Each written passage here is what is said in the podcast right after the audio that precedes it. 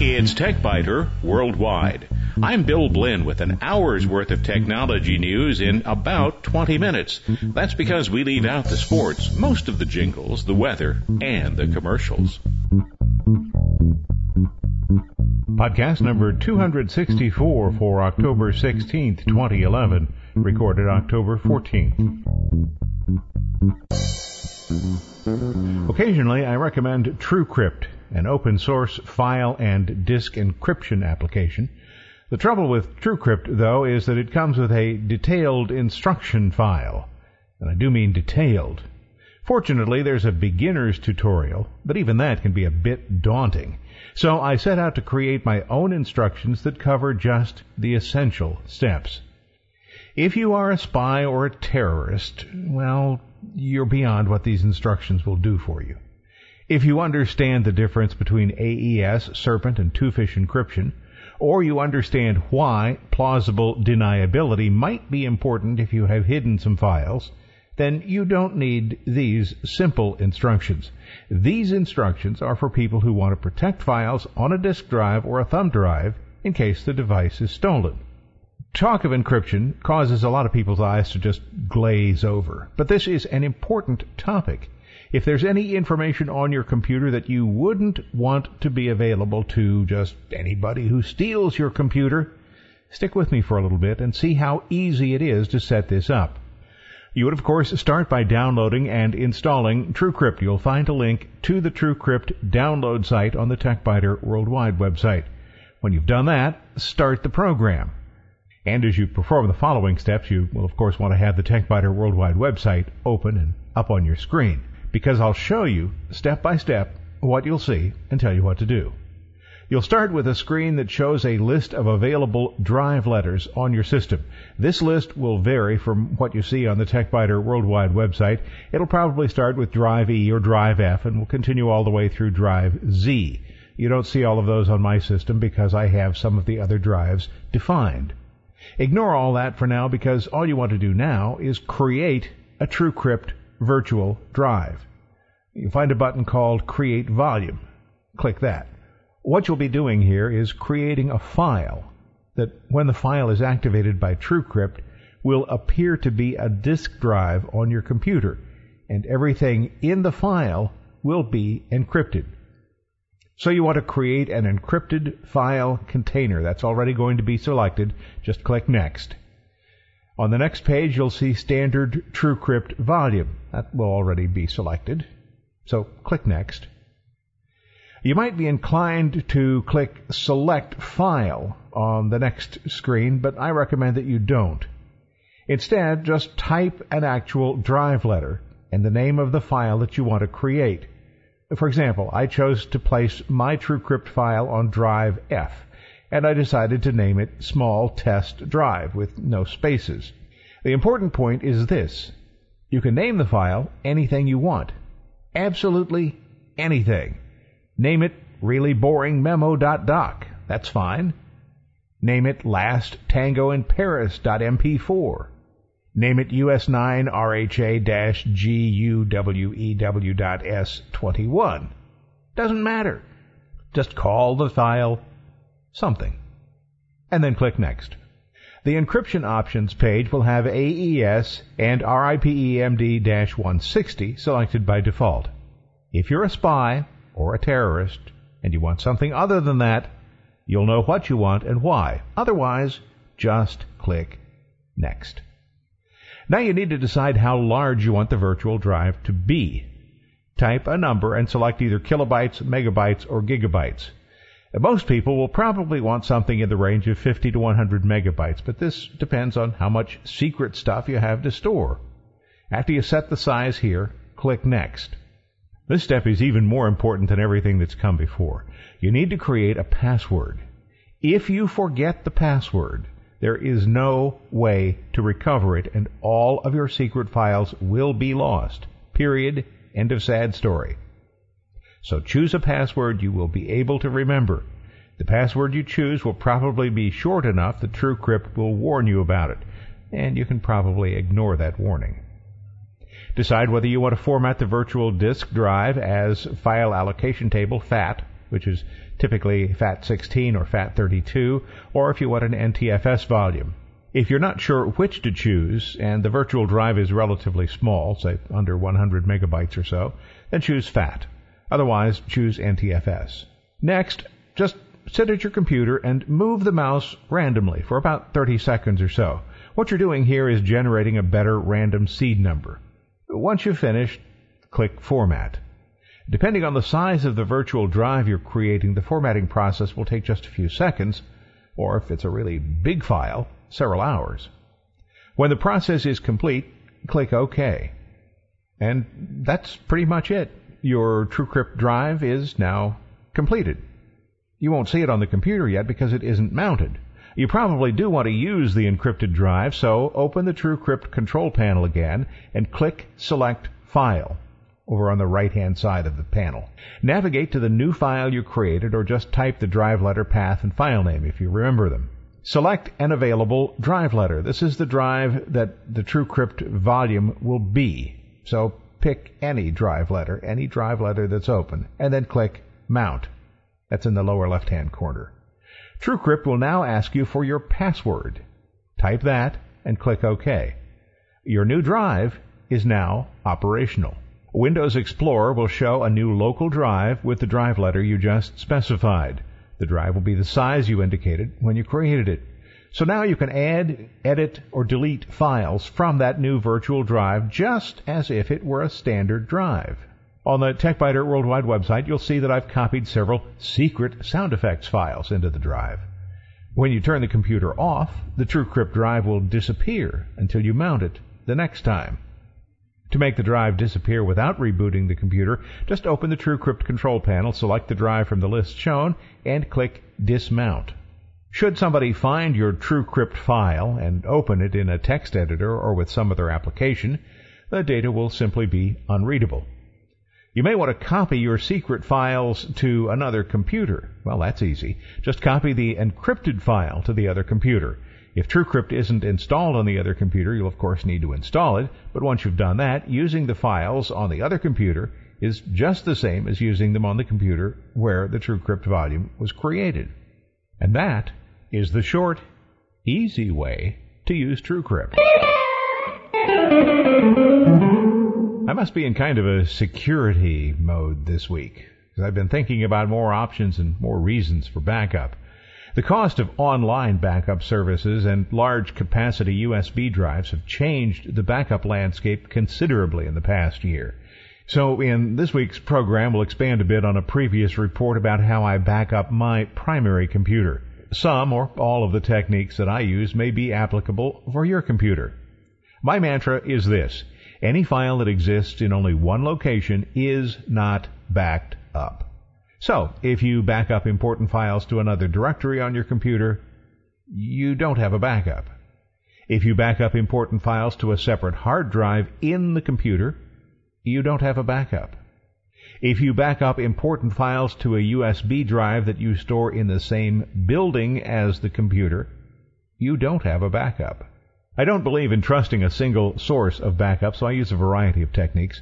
Norton Ghost creates a system image and backs up all critical new system files weekly. The drive, currently it's a single 3 terabyte drive storing these backups, is then stored during the week at my office.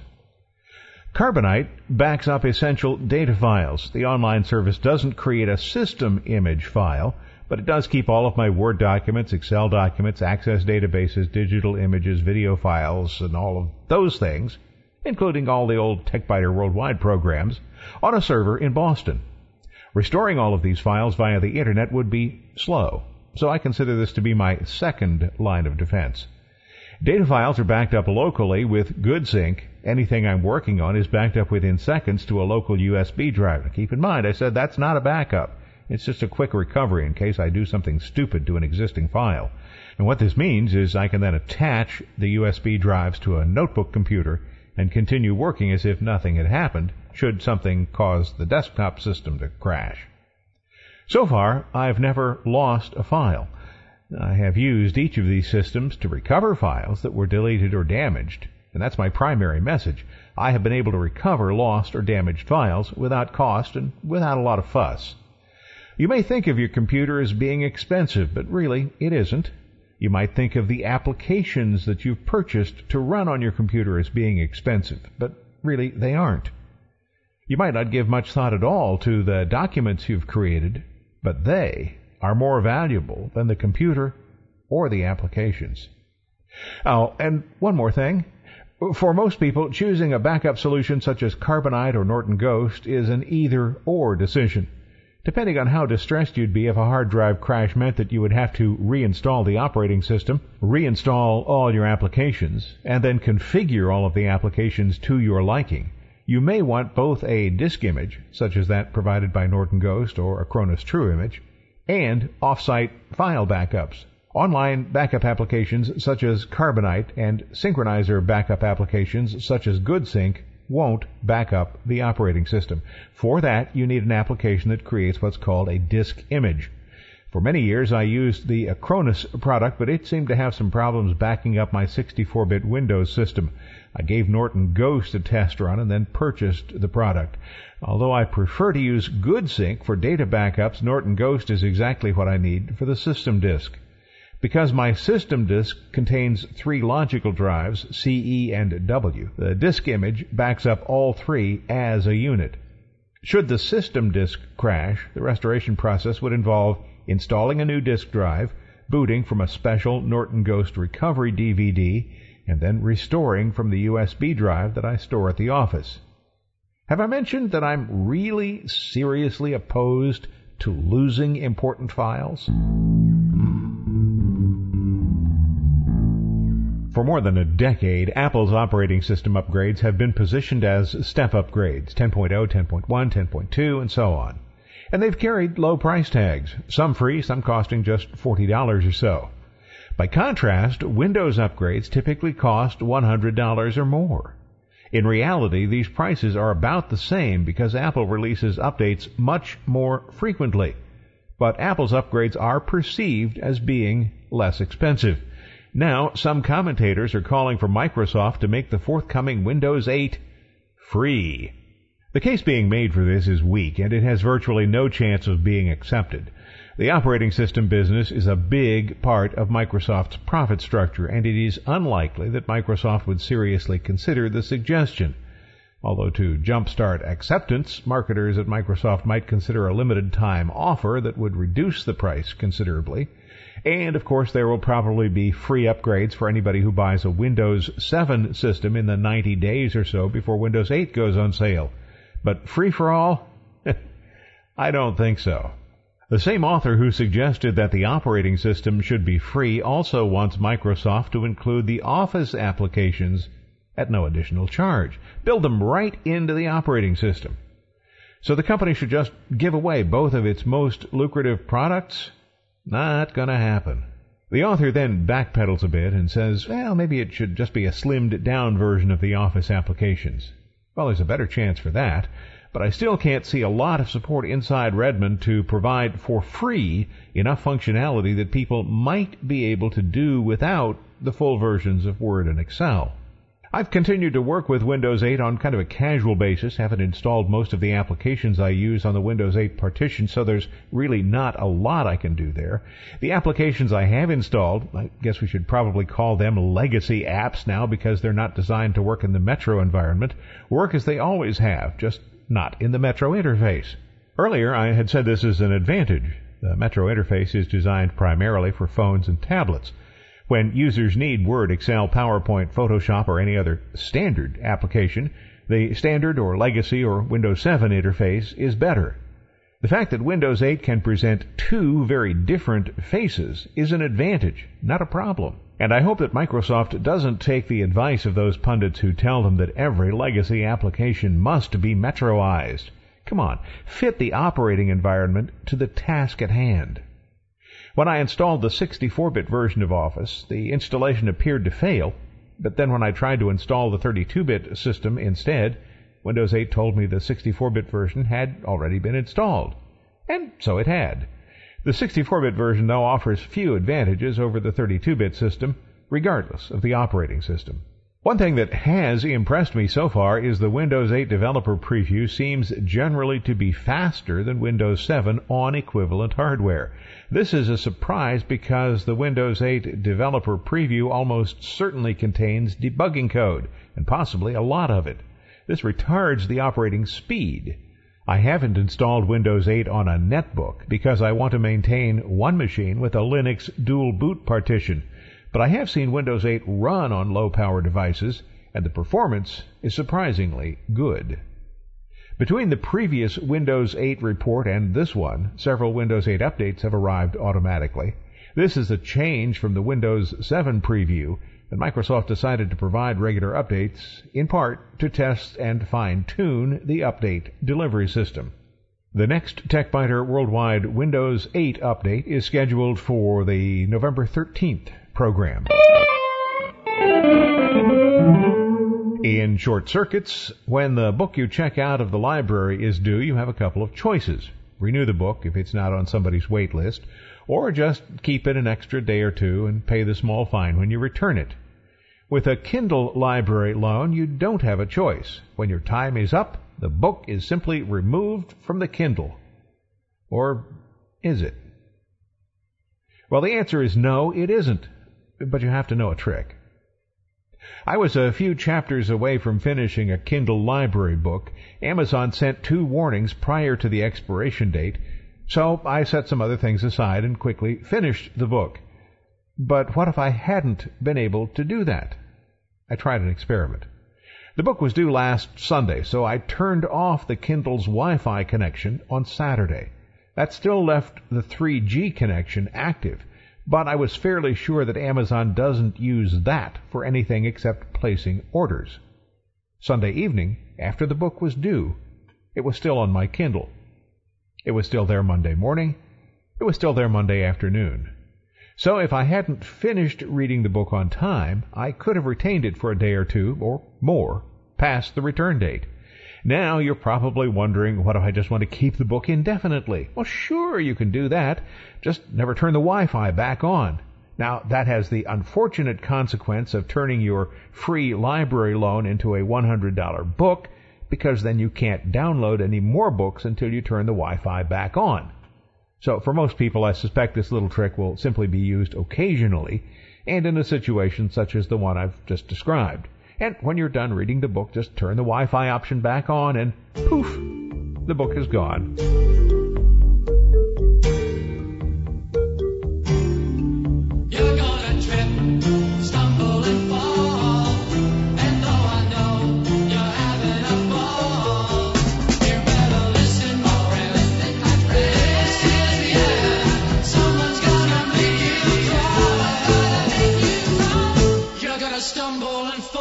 Couple of weeks ago, Netflix announced that it planned to retain the Netflix name for streaming video and use a new name, Qwikster, Q-W-I-K-S-T-E-R, for DVD fulfillment. The howls of derision were immediate and intense. So intense that Netflix has decided to be just Netflix for streaming and DVD. Just like always. Well, except for that 30% or more price increase that preceded the announcement of the new name. That continues to stick. I wonder, though, if Netflix users were set up. Some of the tens of thousands of people who posted angry comments to the Netflix blog following the announcement probably feel vindicated now. Possibly some feel they've won something. But what have they won? Forcing Netflix to change its silly Qwikster name back to Netflix? Yeah, you got that all right. But you still have that 30% or more price hike to deal with. Many users dropped either the DVD service or streaming to keep the price in line. Some of us dropped streaming and cut back the number of concurrent DVDs so that we're still paying the same price, or maybe a little less. But this is a lot like what Buddig has done with its little meat packages. They used to be six ounces, then four. Some are now just two and a half ounces, yet the price is the same. If you charge me the same price and give me less stuff, that's a price increase, even if the actual dollar amount hasn't gone up. But I digress. I said Netflix users might have been set up. Yep. It's one of the older tricks of corporate marketing. Distract the customer, change the subject, give the detractors something cheap to sink their teeth into, something like a silly new name with a goofy spelling. Then announce you're going to change the name back. I thought the new name was a fine example of naming by committee, but maybe I was wrong. Maybe it was a stroke of genius. Thanks for listening to TechByter Worldwide, the podcast with an hour's worth of technology news in about 20 minutes. I'm Bill Blinn. Check out the website www.techbyter.com. And if you like, send me an email from there. Thanks. Bye bye.